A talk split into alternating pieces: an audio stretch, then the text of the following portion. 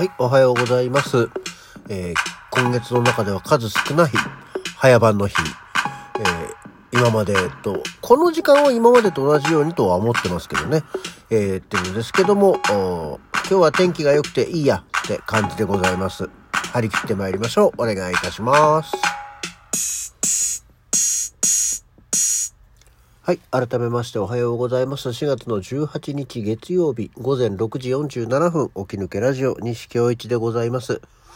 うん。昨日よりはまだマシだな、喋り方が。はい。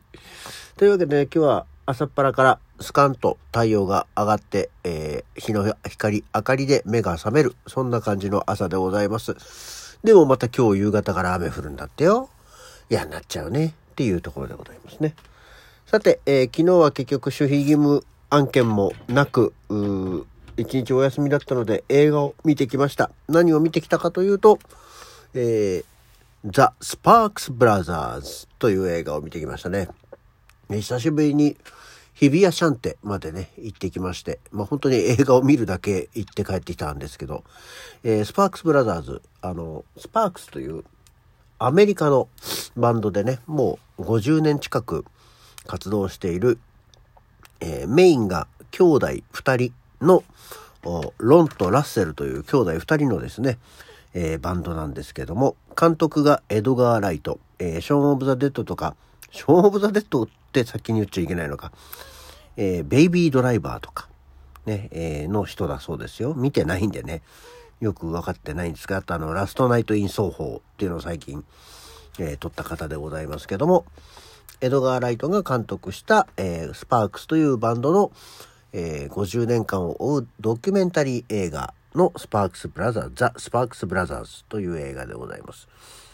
いや、スパークス、スパークス言ってもさ、というところですけど、なんかね、この映画を公開に合わせてじゃないんでしょうけど、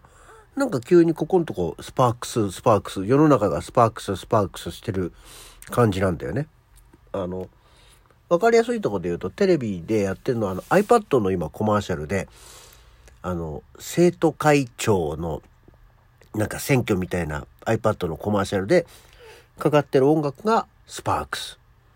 のお This Town という曲なんですね。なので音楽は聞こえたことがあるかもしれません。あとは今この映画とほぼ同時期にですね、あの、レオス・カラックスの監督作品のアネットという映画があって、えーなんかカンヌで賞を取ったアダム・ドライバーとかが出てる映画らしいんですけど、でこれもいわゆる原案音楽がスパークス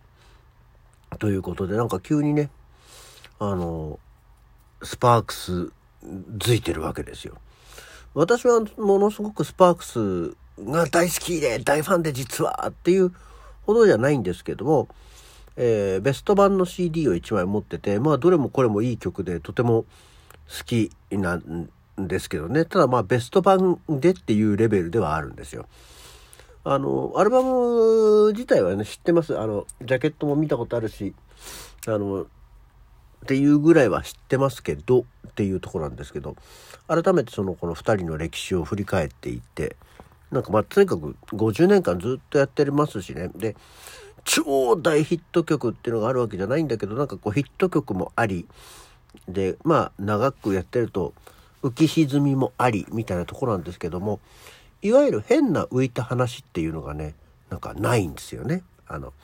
女がどうでとか薬がどうでお酒がどうでみたいなっていうのは結構その70年代からやってるロックミュージシャンとかだとありがちな話なんですけどそういうのが一切ほぼないんですよね。うん、だからなんかこう健康に音楽ばかりを作ってきた人たちなんだそうですね。で、えーまああやっぱりずっといい曲で前期の頃しか知らないんですよね。その70年代デビューして1回目のこうわーって人気が出た頃のベスト版なんで私が持ってるのが。そっか。でアルバムが25枚も出てるんですよ。でもなんか本人たちが言うにはあの医療技術が発達すればあと300枚ぐらい作りますっていう話をしてるぐらいなんですけどってことはちょっと改めてスパークスっていうのの音楽を最初から聞き直してみようかなと思っております。まあこういうさ、音楽絡みのしかもドキュメンタリー映画だから、えー、ぜひ皆さんおすすめですっていうものではないんだけれども、まあなかなかでもね、面白かったので、で、そのスパークスっていうバンド自体のことを知らなくても、まあ、あの、面白くね、あの、見られるし、新たな発見にはなるんじゃないかなとは思っております。で、あの、中で、こう、インタビュー、そのスパークスについてインタビュー受けてる人たちも結構それぞれ有名で、トッド・ラングレン、ベック、えー、レッチリのフリー、デペッシュモードのビンス・クラーク、マイク・マイヤーズ、うん、あと、アルヤンコビック。とかっていう方々とかもインタビューを受けてて、いや、スパークス面白いよね、いいよねっていう話を、えー、してくれてるし、えー、結構、ユーモアを交えて、本人たちの、本人たちもまだね、二人とも生きてますから、えー、ユーモアを交えて、え皮肉を交えて、インタビューを受けてる姿、とても面白かったですよね。あんまりさ、この長くやってる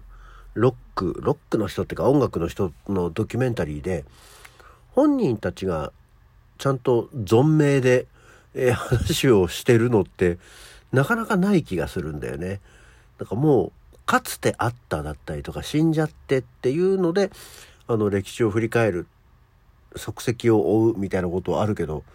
現在進行形のバンドで、えー、こういうドキュメンタリーっていうのを作られるのもなかなかないんじゃない？と思って面白く見ておりましたね。ああ、で途中で、ああ、そうか、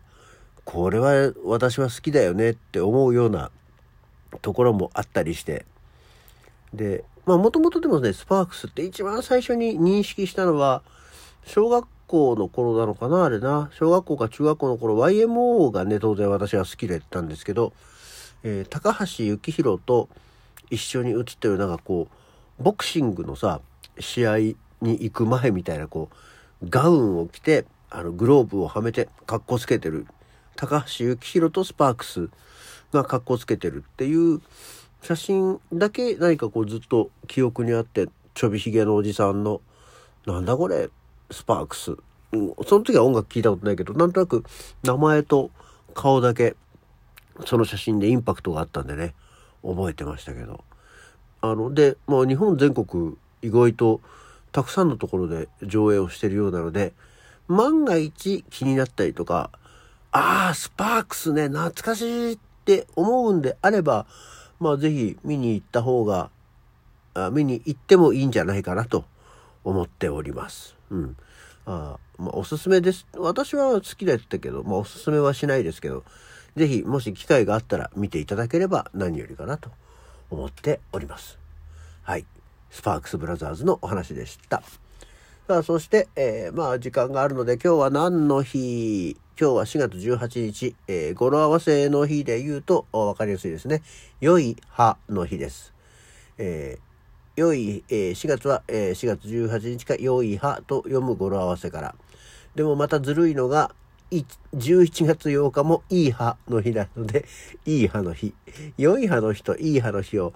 分けてやる必要はあるんでしょうか。あの日本歯科医師会はどうしても歯を良くしたいという気持ちがね、あの、ひしひしと伝わってきますけども、えー、良い歯の日なんだそうですよ。で、えー、同じ語呂合わせでいきますと、えー、果汁グミ、でも株式会社の明治だぞ。えー、お菓子のね、あの、果汁グミの製造販売を手掛ける株式会社明治が制定した良いお肌の日なんですってよ。4月18日、良いお肌の日ということで、ああ、コラーゲンが多く含まれているグミキャンディーを食べて良いお肌になってもらいたいという思いがあるため、グミを食べてコラーゲン補給なんてことは全然思ってなかったね。ああ、でもちゃんとコラーゲンマスカットとか、そうか、なんか、機能性グミみたいなあるもんね。あの、そういえば、確かに。ユーハ味覚糖が作ってましたけど、